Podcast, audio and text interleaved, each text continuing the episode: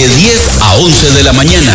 Los esperamos este y todos los sábados de 10 a 11 de la mañana en Bienes Raíces Radio. Aquí en Radio Actual, la FM más grande de Costa Rica. Con su gran red de repetidoras en 107.1. Transmite para toda Costa Rica Radio Actual FM, la emisora que usted prefiere. Es hora de café y palabras, conociendo más de la política, la economía y la sociedad de Costa Rica y el mundo, con el politólogo Claudio Alpizar Otoya.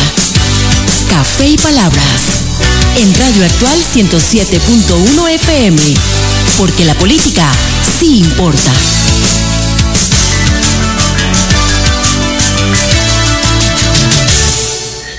Porque la política sí importa. ¿Qué tal amigos? Les saluda Claudio Alpizar a través de Radio Actual 107.1 FM, con la ilusión que siempre tenemos de poder compartir con ustedes durante una hora temas importantes de la política nacional e internacional. Les recuerdo que nos pueden ver eh, con imagen a través del el Facebook Live de la emisora Actual FM 107.1 y también eh, después de las 2 de la tarde eh, si no terminó el programa, si no lo pudo oír, si le hablaron bien del programa o si lo quiere recomendar, en Spotify quedan todos los programas de Café y Palabras. Hoy tenemos de invitado al buen amigo politólogo, politólogo, perdón, analista político reconocido en el país por su nivel de criticidad, Ocean Castillo. Con don Ocean Castillo vamos a tener un programa hoy hablando de la coyuntura política y general de nuestro país en un programa que esperamos sea de su agrado. Pero antes de conversar con Ocean Castillo, así pienso. Así pienso, con Claudio Alpizar, en Radio Actual 107.1 FM. La Realpolitik, bueno, lo que es duro, lo que es eh, directo y lo que es real. Eso es lo que hay que ver el día a día en la política nacional e internacional. El día de ayer, eh, el resello de los diputados eh, en oposición al veto que el presidente Rodrigo Chávez eh, había emitido para el proyecto que eximía al sistema de emergencias 911 de la regla fiscal, representó un mensaje duro y directo para el presidente. Además de lo que representa para el funcionamiento del 911, es claro que el mensaje del presidente del Poder Ejecutivo eh, le ubica de lo que es gobernar en democracia. Tanto por sus virtudes como por sus dificultades, si no se tienen las habilidades de interrelacionarse y de negociar con la Asamblea Legislativa, eh, ayer quedó claro el mensaje de, de los diputados de la República, solo nueve de la fracción oficialista votaron en contra del proyecto prácticamente todo el resto de los partidos políticos votaron favorable y el veto del presidente fue ignorado por la Asamblea Legislativa. Esto obliga al presidente, a su ministra de la presidencia y a la jefa de fracción oficialista a revisar su estilo y su menosprecio al Parlamento. Ha demostrado tener pocas habilidades políticas en la necesidad de gobernar en democracia. La democracia es el sistema en donde las opiniones públicas de toda índole tienen que ser consideradas. El presidente de la República en algún momento habló de gobernar con decreto. Algunas cosas se pueden hacer por decreto, pero en democracia como hay varios poderes de la República, en el caso particular de Costa Rica también está la independencia política y administrativa de las municipalidades. Eso le dificulta a cualquier presidente querer tomar decisiones en forma vertical. Ciertamente eh, lo, que se discutía en este artículo es la necesidad de recursos por el 911 para su funcionamiento. Pero la lectura política nos obliga a poner en perspectiva el duro y el directo mensaje que le envió la Asamblea Legislativa a los actores principales del Poder Ejecutivo, sea el presidente Rodrigo Chávez, sea la ministra de la Presidencia Natalia Díaz o sea la jefa de fracción en el Parlamento de la fracción oficialista Pilar Cisneros. La imposición en democracia, aunque muchos la reclamen, inclusive algunos ciudadanos, no funciona. La velocidad con que algunos quieren ejecutar una falsa gobernabilidad tampoco funciona. Pero también hay que tener algo claro del oportunismo que tienen algunos partidos políticos, porque resulta que esa regla fiscal que amarraba el 911 al 911 y que amarra a otras instituciones y que este servidor, quienes habla, siempre estuvo en oposición a la aprobación, ese proyecto fue aprobado por muchos que hoy buscan cómo liberar de esa regla a muchas de las instituciones del Estado. Y hablo del Partido Unidad Social Cristiana, hablo del Partido Liberación Nacional, cuyas fracciones estuvieron muy de acuerdo con la regla fiscal, hablo del Partido Nueva República de Fabricio Alvarado, que sus diputados también de la administración pasada votaron todos a favor de esa reforma fiscal. Hablo de Eli Fensay, que no tenía diputados, pero en todos sus pronunciamientos aplaudía la regla fiscal.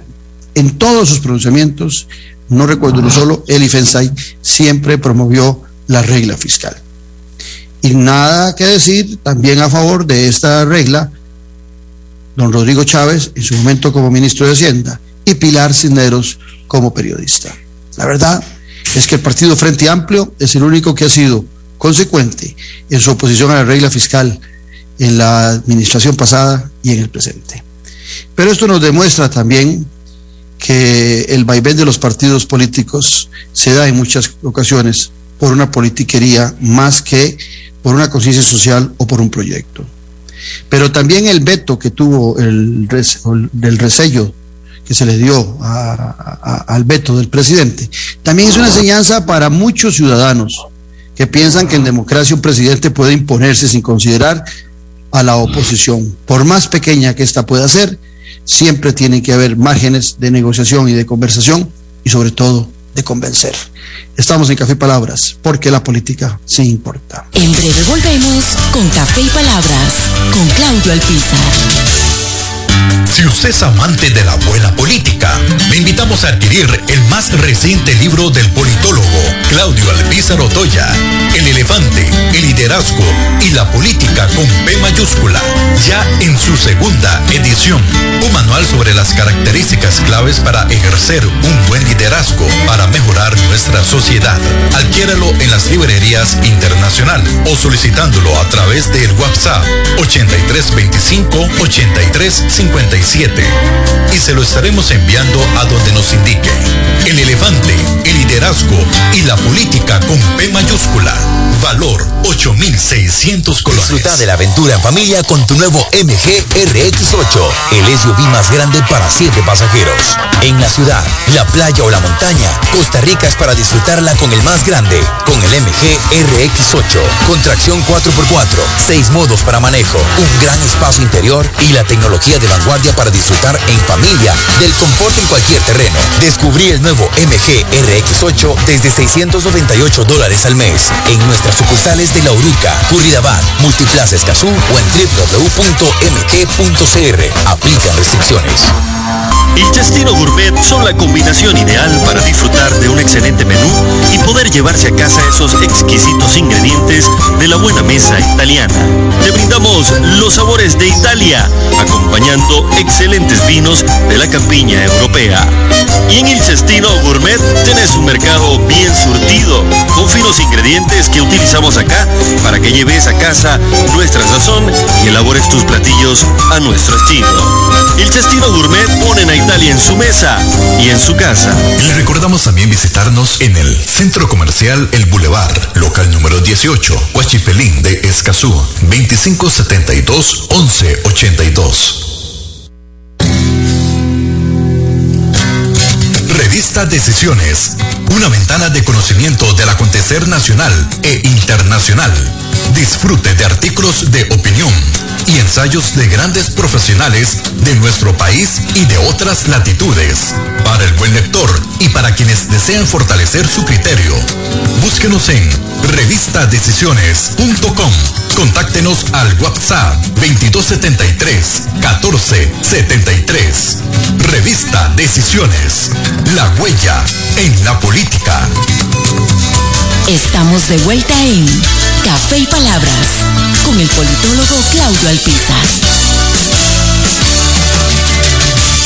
Porque la política sí importa, acompañados del excelente analista político y muy crítico, como me gustan a mí los analistas, y ojalá me contradigan, también me gustan, aquí en Café y Palabras. Don Ocean, como siempre, amigo eh, y colega, un abrazo a la distancia.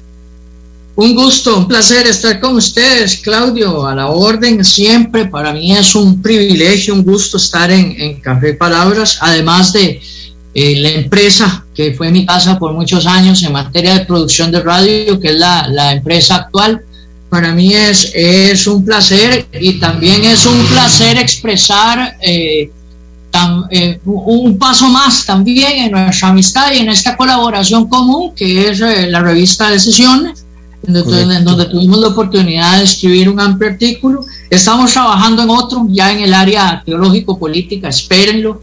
Me parece que son temas eh, fundamentales, interesantes, como los que vamos a conversar en la mañana de hoy. Así que a la orden y un gusto, Claudio. No, invito a leer ese, no es un artículo, miente, eh, la humildad de, ah. de, Ocean hace decir que es un artículo, es un ensayo.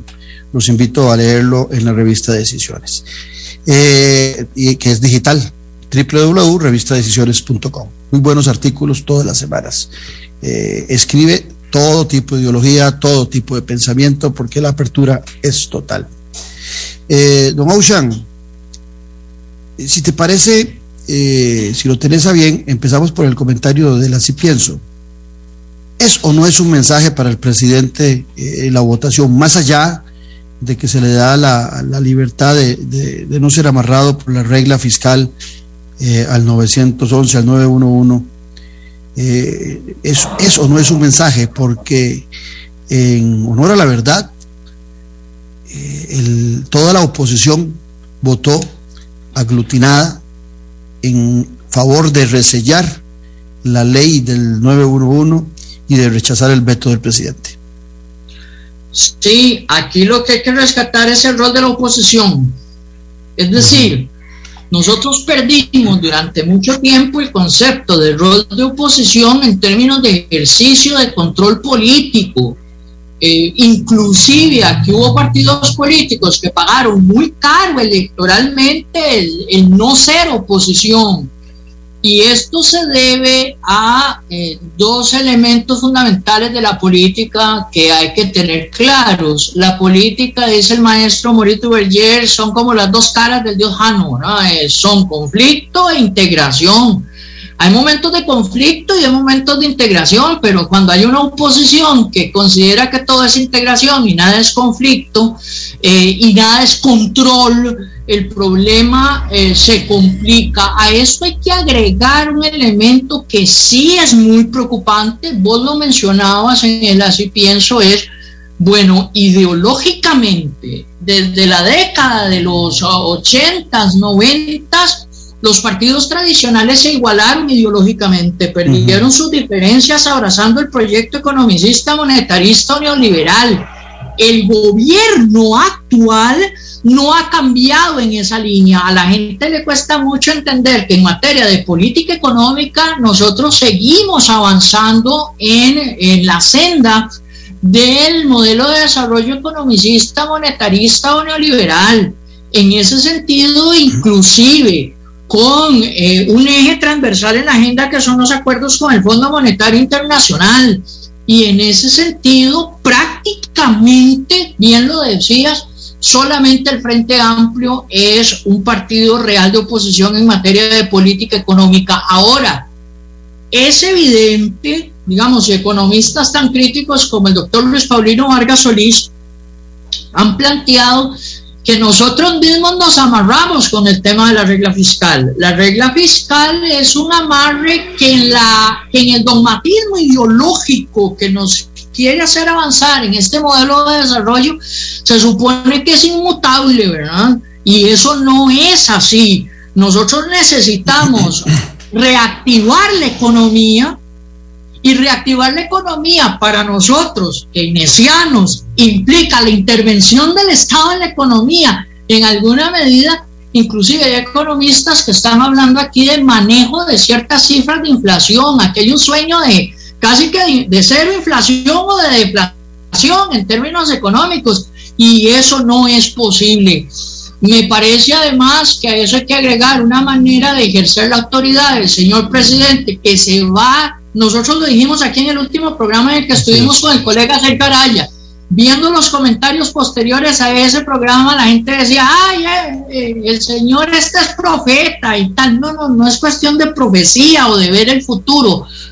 La erosión del presidente de la República, sustentada actualmente en dos elementos, la salida del doctor Ramos de la Caja Costarricense de Seguro Social y la exploración al apoyo de la candidatura de doña Laura Chinchilla al BID están generando una fortísima desilusión en las facciones más extremistas del gobierno. Esa erosión va a continuar. Y si no hay reactivación económica, entendida como un aumento en los mercados de empleo, lo cual implica a su vez una intervención del Estado en la economía y, manejos eh, razonables de la inflación, eh, el gobierno va a seguir perdiendo capital político en el mediano o largo plazo, eh, aunque hoy, si, me, si quieren oponer este argumento, las encuestas digan lo contrario. Excelente tu primera intervención y comparto en absoluto lo que estás planteando. Ahora, Ocean Castillo, el, el tema de lo que vos estás planteando, de, los partidos políticos, y que yo decía algo en el así pienso, de que es posible que este, para mí, para Claudio Alpizar, lo del resello se los puso en el punto de penal el presidente de la República eh, a los diputados de la Asamblea Legislativa de Oposición. Mi lectura es que en el control político eh, han sido bastante timoratos, miedosos, por no decir cobardes, en muchos temas, eh, los diputados de oposición. Parece que esto podría ser un punto de inflexión. Esa es mi lectura. De que aquí podría estar dando un punto de inflexión ante una muy mala eh, lectura de lo que es la Asamblea Legislativa de la jefa de fracción, la señora Pilar Cisneros, que inclusive ya ha chocado con compañeros, es, sabido las grandes diferencias que tiene con Rosemary Alpizar, que es la presidente y la fundadora del Partido Progreso Social Democrático, el cual le prestan a ella, a Pilar Cineros, para ser diputada, nombrada a dedo, como en tantos otros partidos, otros diputados. Igual, doña Pilar nombrada a dedo, escogida, puesta en el primer lugar en un partido que le sirvió de taxi para trasladarse a ella y al presidente de la República. Y vimos en estos días a otra diputada también eh, que votó ayer a favor del veto del presidente, pero que pedía solamente hace unos días trasladar la fecha del voto y fue, según palabras de la diputada, avasallada por eh, la compañera de fracción. O sea, ya hay debilidad en una fracción de 10 eh, diputados únicamente. ¿Será esto un punto de inflexión? ¿Será un estate quieto? ¿Será un ubicatex? ¿Cómo lee Ocean Castillo? Esto de ayer que puede darse en otras votaciones a sabiendas de algo que vos acabas de decir que para mí es muy importante. El modelo de desarrollo, el modelo económico de don Rodrigo Chávez es totalmente compartido por una gran parte de gentes de Liberación Nacional y de la Unidad Social Cristiana, y ni qué decir del Partido Acción Ciudadana, que lo promovió con mucha fuerza durante el gobierno de Carlos Alvarado, donde don Rodrigo Chávez también fue ministro de Hacienda. Sí, eh, aquí hay que decir, bueno, inclusive ya la presencia de liberales dentro de la Asamblea Legislativa es fundamental.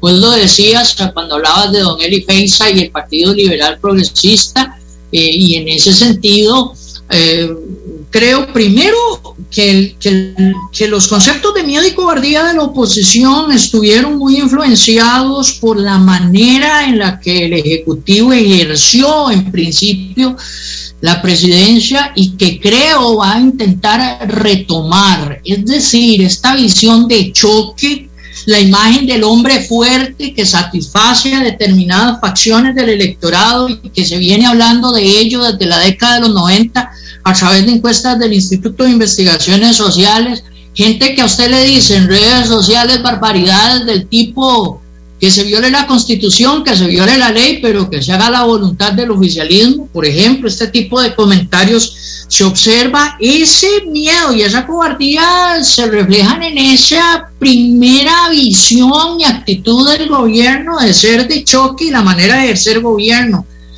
El otro elemento es que ya eh, las divisiones dentro del Partido Progreso Social Democrático para algunos colegas van a reflejar futuras salidas Inclusive hay periodistas que desde el principio del gobierno le preguntaban a uno, bueno, usted, usted ve a doña Pilar Cisneros terminando, por así decirlo, el cuatrienio en la asamblea bajo la fracción del Partido Progreso Social Democrático.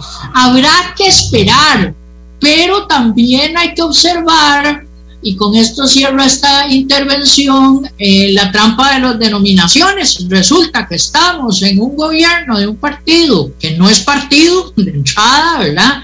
Como estructura de mediación y movilización de votos, que, que, que de progreso social democrático no tiene nada, es decir, está matriculado con una visión de desarrollo de manera de modo monetarista y eh, los ligámenes internos que puedan mantenerse eh, eh, en la fracción o inclusive en el ejecutivo, en donde la manera de ejercer el presunto liderazgo es hace lo que yo digo o se va, porque ese es el resumen de la manera en la que se está ejerciendo el presunto liderazgo en el Ejecutivo, nos conduce, me parece a mí, en el mediano y largo plazo a una erosión que va a ir desilusionando a, a los costarricenses. A esto hay que aparejar que si no hay reactivación económica, si la gente no siente una mejoría sustancial en sus condiciones de vida, esto se va a complicar y esto en términos de la democracia va, a seguir alimentando el desencanto hacia la política y hacia lo político.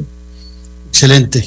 Ahora, Aushan, eh, vos lo decías bien y, me, gustaría eh, dedicarle unos minutitos más al tema del modelo económico, eh, del modelo de desarrollo, entre comillas la palabra desarrollo, que hemos estado promoviendo. Porque este tema de la regla fiscal que hoy eh, la quieren flexibilizar el presidente, que en el gobierno de Carlos Alvarado, don Rodrigo Chávez, en esos seis meses era claro defensor de la regla fiscal y se oponía a cualquier flexibilidad de esta regla, pero hoy como presidente eh, sabe el amarre que representa esa regla para el desarrollo eh, de muchas políticas sociales en el país. Pero esa regla fiscal se venía promoviendo desde el gobierno de Miguel Ángel Rodríguez, vos lo recordarás perfectamente.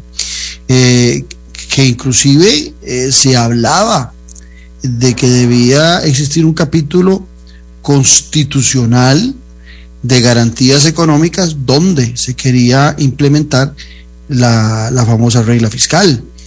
Eh, ese modelo económico, un partido como la unidad puede decir que es social cristiano, un partido como Liberación puede decir a veces que es progresista, en otros puede decir que es socialdemócrata, en otros parece derecha, está de acuerdo con ese modelo, inclusive lo promovió mucho en varios de sus gobiernos, y el Partido Acción Ciudadana, ni qué decir en los últimos ocho años. Entonces, ¿a qué, ¿a qué se debe o qué actores son los que permiten que en cuatro partidos diferentes, la unidad durante ocho años, liberación durante ocho años, el PAC durante ocho años, y en estos cinco o seis meses, el modelo de desarrollo economicista haya sido promovido por los partidos sin pensar en el nombre, sin pensar en quién es el presidente de la República. Hay temas como el de la corrupción o algunos otros temas que pueden marcar alguna diferencia, pero el modelo económico parece que está sumamente fortalecido por todos aquellos que llegan a gobernar. Sí, eh, bueno, recordar, y es parte de las ironías de esta, de esta realidad que estamos viviendo, es decir, la gente votó por un presunto cambio. El Partido Progreso Social Democrático se inscribe supuestamente en la dinámica esta de cambiar, entendiendo por cambiar, seguir experimentando con partidos no tradicionales en el ejercicio del gobierno para ver si algo cambia en este país Hemos ya concluido que eso no va a cambiar en la medida hay prácticamente una amplia concertación en materia de modelo de desarrollo y lo irónico es eso que mencionabas. Resulta que estamos cuasi con las garantías económicas, a pesar de que las garantías económicas no lograron entrar en la constitución política, Resulta que nosotros fuimos a una segunda ronda electoral en la que las mayorías relativas, porque esto de las mayorías en segunda ronda es también mítico, eh, las mayorías relativas votaron contra un expresidente que ya obviamente había ejercido el poder en concordancia con ese modelo de desarrollo, pero mucha de la política económica de este gobierno es prácticamente la política económica de mediados de los noventas para mayor eh, proveer de, veas el pacto Figueres Calderón o las recomendaciones de los expresidentes de la República al entonces presidente José María Figueres Olsen, en donde le recomendaban la venta del BCR, la venta de VIXA, el tema hasta de la milla marítima. Si uno observa la historia contemporánea, se va a dar cuenta que no hay tal cambio, que estamos prácticamente, nos han forzado en términos de política económica a, volver a mediados de la década de los 90 con el eufemismo del modelo de desarrollo y la pregunta es desarrollo para quién, desarrollo para quiénes. El semanario Universidad ha venido expresando con mucha valentía, contrario a otros medios de comunicación, inclusive a periodistas que se han plegado al gobierno de la República, porque se habla de prensa canalla, Claudio, pero aquí hay una prensa prooficialista que muy explícitamente en muchos casos o muy solapadamente en otros está teniéndole la alfombra roja al gobierno, pero volviendo al semanario Universidad, a quienes favorece la presunta liberalización del precio del arroz, a quienes favorecería la venta del Banco de Costa Rica, por ejemplo. Eso lo ha dejado muy claro el Semanario Universidad. De sí, desarrollo para quienes, para ellos, para esos que no son parte del, del, mayor número, que no piensan en el bien común y que promueven la concentración de la riqueza. Ahora, ¿por qué hay tantos actores unidos en ese modelo de desarrollo? Claudio, creo que el tema de la formación universitaria en esa lógica nos ha generado cuadros en los diversos partidos políticos que están convencidos de varias tonterías. Una de ellas es que la economía es ciencia exacta y no es ciencia social. Uno. Y dos, que lo único que debe entenderse por economía es la economía monetarista. Cuando uno habla de otros modelos económicos, de otros abordajes económicos, lo que le dicen a usted, eso no es economía. Un estimado amigo nos decía hace unos meses atrás, hablando de la diputada Sofía Guillén, por ejemplo, del Frente Amplio, es que ella no es economista. Digo, perdóname, ella es economista, está titulada en economía, es graduada en economía por la Universidad de Costa Rica, tiene estudio. No, no es economista. Le digo, no, no es monetarista o neoliberal, pero eso no significa que no sea economista. Y la formación que hemos tenido, sobre todo de determinados centros universitarios en el exterior, y hay que decirlo, de la misma escuela de economía, por ejemplo, de la Universidad de Costa Rica, contrario a otros centros de formación universitaria, nos han generado cuadros que están de acuerdo en que esta visión económica, primero, es economía real, es indiscutible, es casi dogma religioso y eh, que no hay otras visiones para abordar el tema de los problemas económicos del país. Ocean, ¿y por qué el ciudadano no tiene esa lectura? Te hago la siguiente, eh, el siguiente análisis el siguiente desglose. Eh, el ciudadano le apuesta al Partido Acción Ciudadana con un discurso muy social que termina siendo un discurso muy afín, y qué decir, sobre todo el gobierno de Carlos Alvarado, muy afín a los intereses más poderosos eh, de ese modelo economicista que estamos haciendo referencia, que se sigue promoviendo. Pero el presidente Rodrigo Chávez hoy tiene un 75%, un 80%, depende de, popularidad eh, en, muchos sectores. Eh, a razón de, de verdad, el presidente ha hecho mucho ruido y pocas nueces, pero le ha funcionado muy bien. O sea, hace tanto ruido eh, en temas de corrupción donde se le nota que quiere luchar contra la corrupción, levanta la voz en ocasiones en una forma muy imprudente, como lo hizo con su viceministro eh, de Transportes. veremos en qué termina eso, que perfectamente podría ser una demanda para el Estado costarricense y el presidente si no logra demostrar que había eh, trampa en, la licitación para la compra de los, de los automóviles para el Ministerio de, Seguridad. Pero igual en el caso de, Álvaro Ramos, pero el presidente mantiene una popularidad en sectores donde este modelo económico que tanto los maltrata no es relevante, no es tema. Eh, para esos sectores populares, eh, su rabia hacia la clase política, su rabia hacia el Partido Liberación Nacional, su rabia hacia la Unidad Social Cristiana, su rabia hacia el PAC, y oígase lo que voy a decir, con mucha razón esa rabia por la desilusión que esos partidos políticos han provocado, los hace en estos momentos no darse cuenta que si es en el plano económico, no estamos viendo ningunos cambios, más bien podemos ver una profundización del modelo y un descuido de los temas más fundamentales, el desempleo y la inflación que está sufriendo el costarricense. Sí, sí, sí, así es. Bueno, primero aquí hay que ser sumamente crítico de la crisis en formación cívica de la ciudadanía costarricense. Cuando nosotros hablamos de estos temas, Claudio, a vos, a mí, a otros colegas, nos han criticado diciendo es que ustedes lo que quieren es que estudiemos derecho, es que seamos abogados, es que seamos politólogos, cosa que dicho sea de paso, para insultarlo a uno supuestamente dicen que no sirve para nada. No, no, no, no, yo no quiero abogados ni politólogos.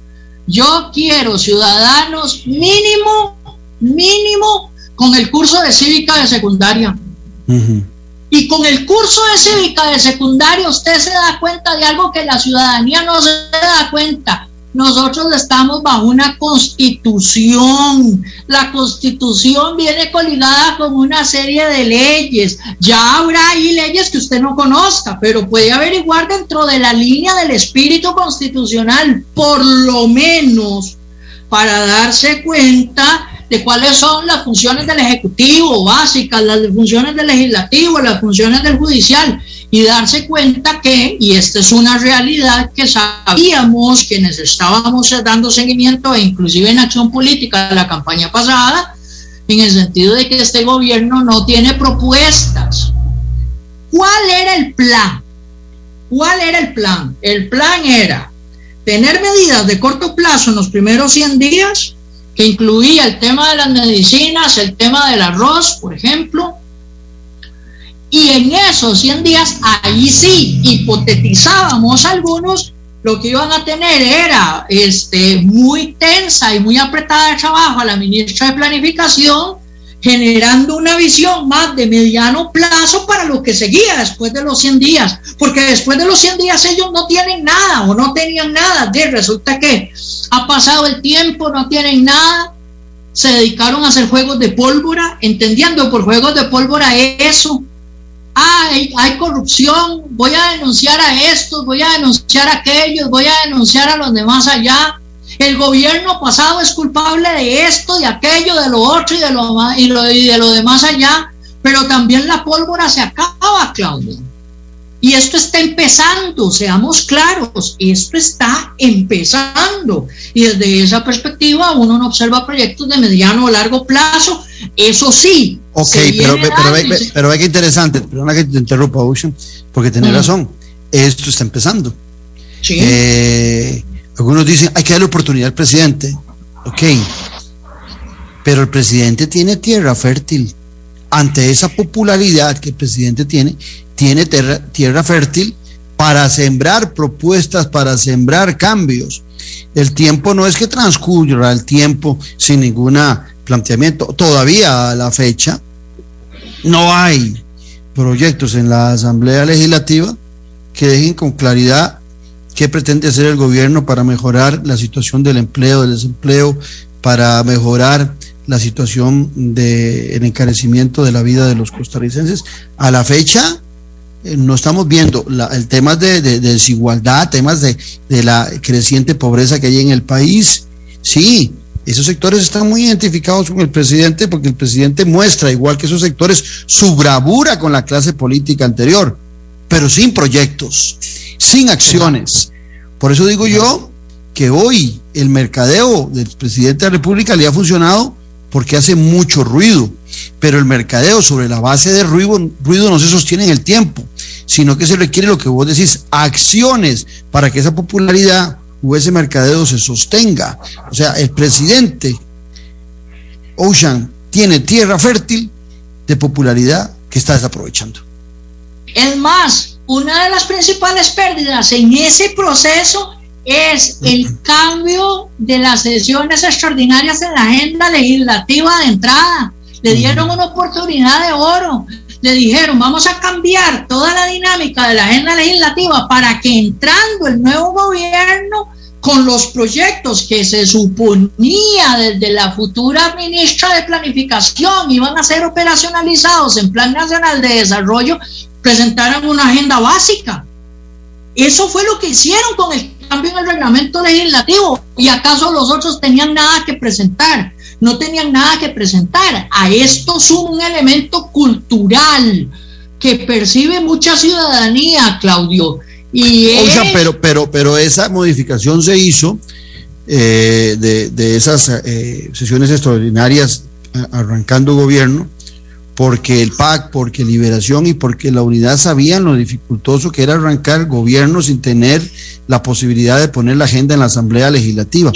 Progreso Social Democrático nunca había gobernado, no sabía qué representaba eso. Entonces, su novatez en este tema tal vez lo hizo desaprovechar ese gran momento de esos primeros meses. Sí, pero además no es solo novatez, es que en el fondo el electorado votó por un cascarón vacío, votó por un espejismo, porque independientemente de la novatez, por principios básicos, curso básico de cívica de secundaria, eh, por principios básicos se supone que un partido político tiene por lo menos un plan de gobierno y algunas ideas básicas que podrían transformarse en proyectos de ley y no tenían nada de eso. El otro elemento cultural es que sí, hay una bravura que alimenta el desencanto hacia la política y hacia lo político, pero estamos, creo yo, ante el síndrome de Estocolmo. Es decir, tenemos un presunto hombre fuerte con una visión supuestamente de confrontación, con un modelo de desarrollo que afecta a los sectores populares, pero los sectores populares en su ignorancia terminan amando al que tiene el látigo para seguirlos castigando económicamente. ¿Cuál es mi esperanza? No como analista, Claudio, como ciudadano. Yo creo que hemos de pasar con este gobierno en la medida de lo posible por el latigazo neoliberal, y lo digo con esa palabra para destupir los oídos de mucha gente, a ver si despertamos y nos damos cuenta que perdiendo lo que vamos a perder en este cuatrienio en materia de Estado social y de democracia social, despertemos. Esa es mi esperanza dentro del pesimismo que siempre uno tiene en, el, en, el análisis realista de la cuestión política. José Luis Víquez Rodríguez dice que el presidente muestra compromiso y voluntad política. Lo estamos diciendo, yo no estoy diciendo que el presidente no la tenga, pero vamos a ver, es que no se gobierna solo con compromiso y voluntad política. Se requieren grandes habilidades de negociación, se requiere tener equipo. Puede ser que el presidente tenga compromiso y voluntad política, o peor que vos hablabas de la ministra de Planificación. Es muy posible que la actual ministra de Planificación ni siquiera votara por el presidente de la República, porque fue escogida por concurso eh, no, no conocía ni hacia dónde va el presidente, ni qué reforma del Estado, ni qué planteamiento quiere hacer el presidente, ni cuál era su plan de gobierno. Y de repente llega gobierno y tiene que empezar a, correr, no solamente para conocerlo, sino para ver, eh, eh, o ella misma convencerse de que esas cosas que dice el presidente, también ella las va a generar desde el Ministerio de Planificación. Porque esto que dice el oyente, bueno, e, es muy sencillo. Eh, lo que estamos aquí reclamando son acciones más que ruido.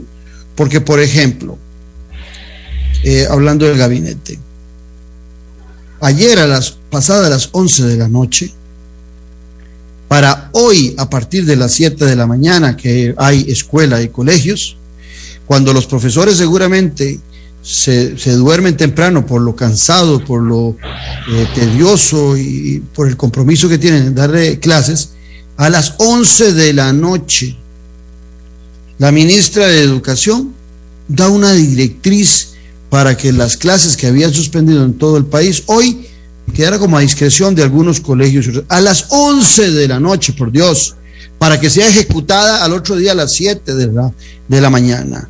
O sea, es muy posible que hoy muchas escuelas y colegios, hoy, porque habían dicho que eran varios días, creo que una semana o un par de semanas, que se suspendían. Bueno, es posible que hoy muchos que podían dar clases no las dieron porque a las 11 de la noche entonces, eso es lo que yo quiero que los que nos están oyendo comprendan, por Dios. La, crítica está hecha sobre la base de cosas que estamos viendo que no se hacen correctamente. Y entonces vemos a una ministra de Salud y una ministra de Educación tomando una decisión en relación a las clases y a la salud, porque se está llenando de sobremanera los hospitales. Qué interesante, cuando hace algunos días decía la, la ministra de Salud en, en la Asamblea Legislativa que eso no era así. Bueno, hoy por esa misma situación, toma la decisión. Ocean, pero dicen que se cierran y cambian de, decisión y lo comunican, óigase bien, 11 de la noche del día de ayer. Sí, sí, sí. Yo estoy de acuerdo con el oyente. Yo creo que sí, el presidente tiene compromiso y voluntad política. Lo que se tiene que preguntar el oyente es con quién tiene compromiso el presidente, para quién tiene voluntad política el presidente, para los sectores populares. No, sepa lo que no, no es para ellos. Inclusive hay todo un discurso estructurado, que es lo que mencionabas, por ejemplo, en el caso de la salud. Uno habla con profesionales de salud, de, de la Caja Costarricense de Seguro Social y la situación de salud en materia de crisis de virus respiratorios, por decir algo, es muy importante todavía hoy. Pero políticamente nos están planteando, y esto no solo aquí, digamos a nivel internacional, nos están planteando la idea de vencida la pandemia, volvemos a la normalidad.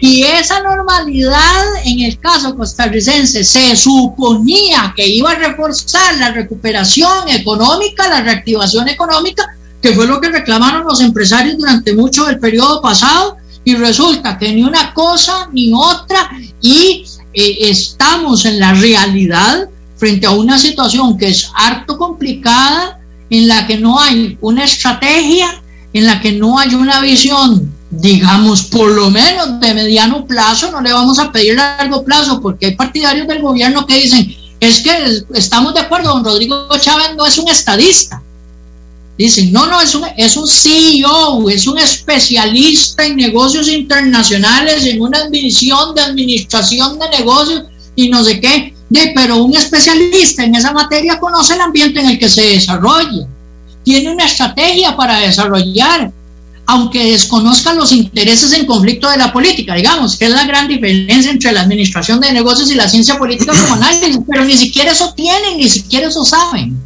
Ocean, pero eh, todo este rato hemos estado hablando y, hemos criticado eh, el accionar del gobierno, pero también hemos criticado a todos los partidos políticos anteriores a este gobierno. Pero el oyente no se da cuenta de eso, ¿verdad? La, gente quiere una defensa a ultranza del gobierno de Rodrigo Chávez y, piensan seguramente que Ocean es, está afiliado o está defendiendo a, algún ex candidato cuando Ocean ni siquiera participó eh, activamente en ningún partido político ni, con ningún eh, candidato hace, eh, qué sé yo, menos de, siete, ocho meses, a diferencia mía. O sea, Ocean está hablando desde una perspectiva de criticidad, pero el hecho de que vos estés criticando al presidente Chávez, ya te empiezan a afiliar a algún partido, a algún interés particular, cuando vos estás haciendo la, crítica desde la crítica que hace un analista político independiente, como en el caso tuyo. Sí, sí, y no solo eso, Claudio, lo hablábamos fuera del aire y quiero retomar eso porque lo he expresado también en mi programa en redes sociales. No se trata solamente de, que te afilien o de que te dicen tonterías en redes sociales. No, es que hay gente que amenaza, hay gente que está amenazando a quienes mantenemos una voz crítica frente al gobierno de la República de decirnos cállese o tal cosa o tal otra. En el, en programa de este servidor de redes sociales hemos tocado relativamente ese tema e igual la respuesta de los, de los todavía eh, fanáticos de, del gobierno de la República es usted miente, usted está haciendo una película, ¿Qué, qué, qué es lo que tenemos que esperar? Verdaderamente eventos de represión democrática, eh, violencia política, que ya se ha denunciado inclusive en la Asamblea Legislativa el tema de la violencia política. ¿Qué tenemos que esperar? Yo tengo confianza de que la erosión del gobierno va a ser más rápida que la manifestación de esos posibles eventos.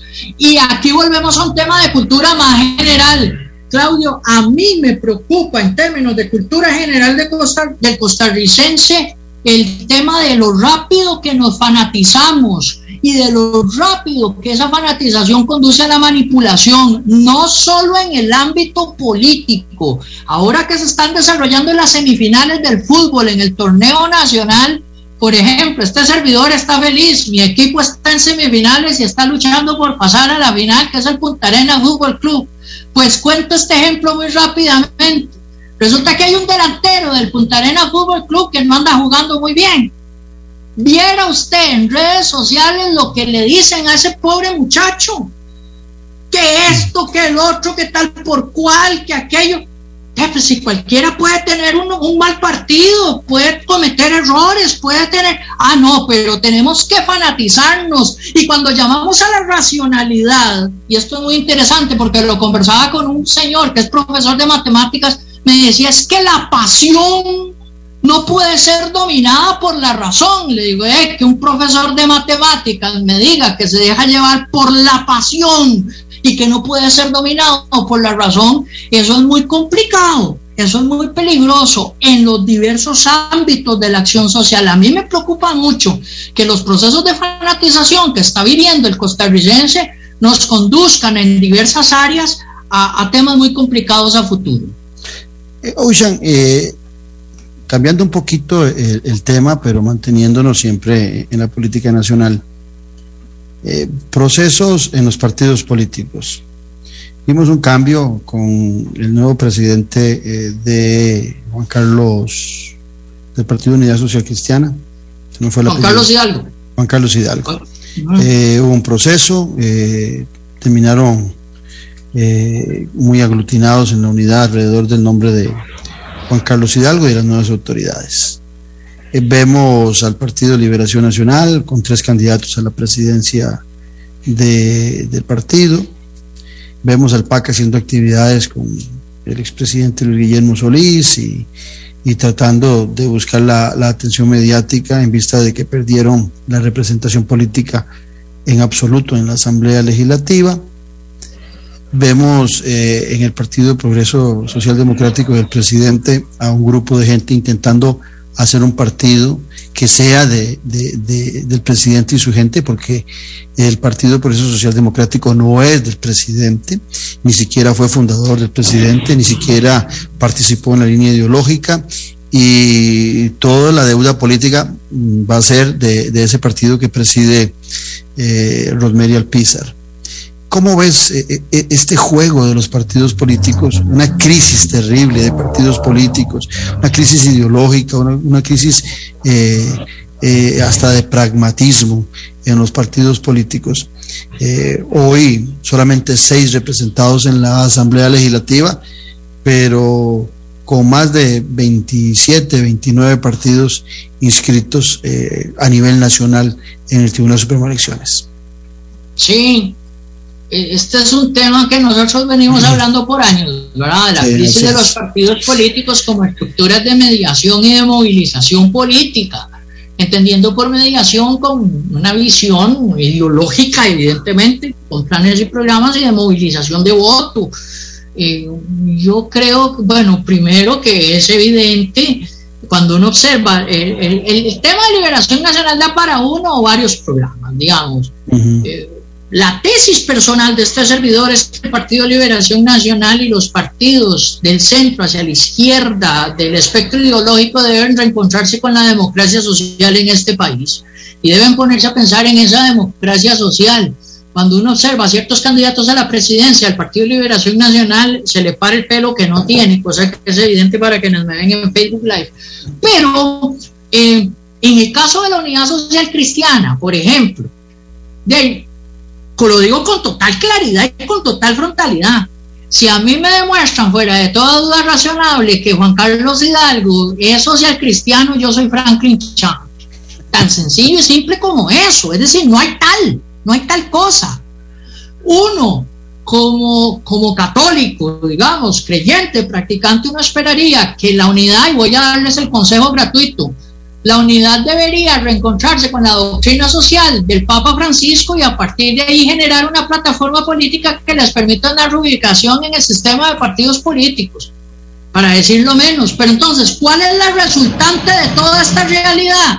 Que los partidos más claros son los de los extremos, Frente Amplio y Liberal Progresista. Tan es así que se sabe por corrillo, por correo de brujas, que la ministra de la presidencia eh, es feliz negociando con los partidos de los extremos, porque son los que tienen más claridad para bien o para mal en este país, mientras que los otros siguen en la rebatiña del poder sin claridad ideológica y sin claridad programática. Eh, eh, recientemente, ahora que tocas estos temas, recientemente Roger Bermúdez, quien fuera el presidente ejecutivo del Consejo Nacional de Producción, y a quien le mando un saludo, y que también fue candidato a la, por el primer lugar de diputado del Partido de Acción Ciudadana. Participó de una actividad eh, de este muchacho argentino que es reconocido eh, por su verbo y, porque es muy conservador en temas eh, sociales. Laje. Y, sí, Laje, exactamente. Y un grupo del partido casi que pedían la cabeza de la crucificación de Rojas por haber participado en en una actividad que según ellos decían contradice todo el progresismo del Partido de Acción Ciudadana. ¿Cómo leemos esto? ¿Cómo, cómo, cómo nos ubicamos? Eh, ¿Son los partidos eh, tan puros en, su pensamiento ideológico? Eh, ¿Es el, el, cristianismo un estorbo en algunos partidos políticos? Y es eh, Dios secuestrado por otros partidos como el de Nueva República para hacer a Dios este, y a Jesucristo eh, afiliados al Partido Nueva República. ¿Cómo entendemos esto? Jean Bosque, sos teólogo. Interesante, y me estás planteando el tema de otro programa casi al final de este, eh, a alguien que le apasiona este tema. El cristianismo conservador, porque hay un cristianismo liberador, hay un cristianismo distinto, que en Costa Rica cuesta mucho que esto sea entendido, sí ha secuestrado determinadas visiones.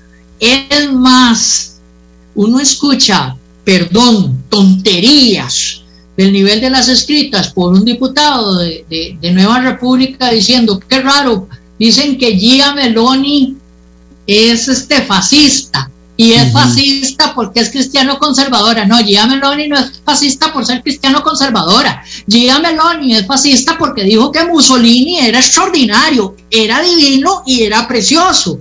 Y a ese diputado, otra vez, hay que devolverlo a las clases de estudios sociales para que sepa un poquito de quién fue Mussolini. Sí, hay un, cristian, hay un cristianismo secuestrado. Y, pero también... Ojo, y es el líder de ese partido, ¿ah? Fabricio Alvarado. Ah, sí. Sí, sí, sí, sí, sí. Y se supone que estos son los que saben y estos son los que hablan. eh, sí hay, hay que ubicarse en dos planos. En esto hemos aprendido mucho del colega Sergio Araya, que lo tiene clarísimo.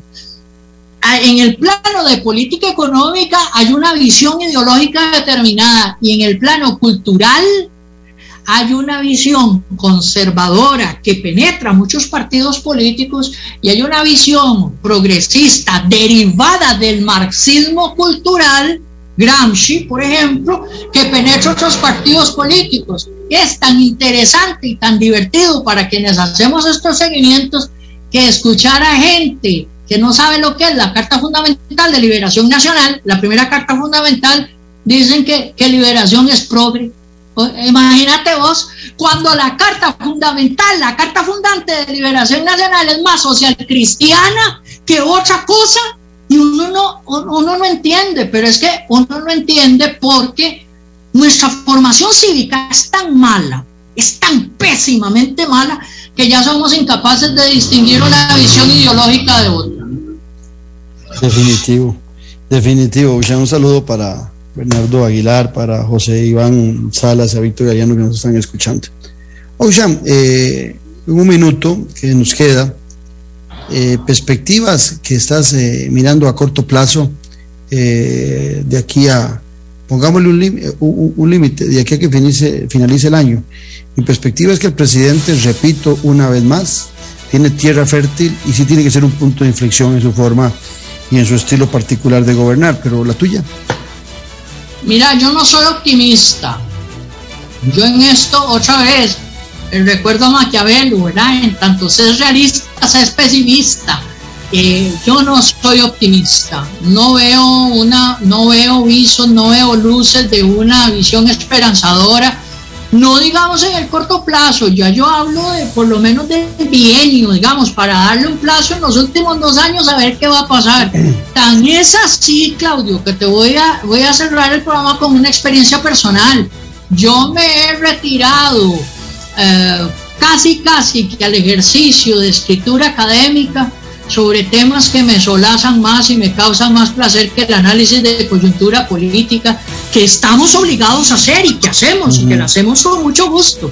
Pero el pesimismo es de tal nivel y más que el pesimismo, la actitud de determinados sectores populares es tan defraudante que vieras que yo estoy haciendo las de Maquiavelo, me quito mi ropa de trabajo, me invisto en mi biblioteca, y me pongo a conversar con los grandes clásicos o me pongo a profundizar en temas teológicos que subjetivamente lo digo me están causando más placer que el análisis político de coyuntura. Ve el nivel de pesimismo que tengo. Excelente saludo a Walter Zúñiga. Gracias, Ocean, como siempre, es un placer. Eh, en el programa siempre me reclaman tu presencia y siempre intentamos complacerlos periódicamente para que te escuchen. Un abrazo a la distancia al buen amigo Ocean Castillo y a ustedes esperarlos mañana. Mañana eh, tuvimos el lunes a Yayo Vicente, mañana tenemos a Enio Rodríguez, candidato a presidir el Partido Liberación Nacional. Aquí en Café y Palabras, porque la política sí importa. Esto fue Café y Palabras, porque la política sí importa, con el politólogo Claudio Alpizar Otoya. Escuche Café y Palabras de lunes a viernes a las 9 de la mañana por actual 107.1 FM. Café y Palabras.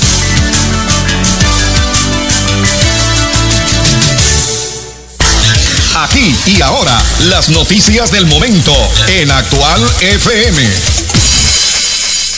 En la Huaca educamos en casa y fuera de ella, porque continuamos online. Las prácticas, laboratorios y talleres son presenciales. Ingresa a huacadigital.com. Huaca, matrícula abierta. Históricamente, el INA ha sido y sigue siendo la llave del progreso, pero además es innovación, capacitación, formación, emprendimiento, desarrollo, oportunidades, ingenio, talento, empleabilidad, productividad, habilidades, tecnología, liderazgo, futuro. INA, tecnología e innovación para la empleabilidad.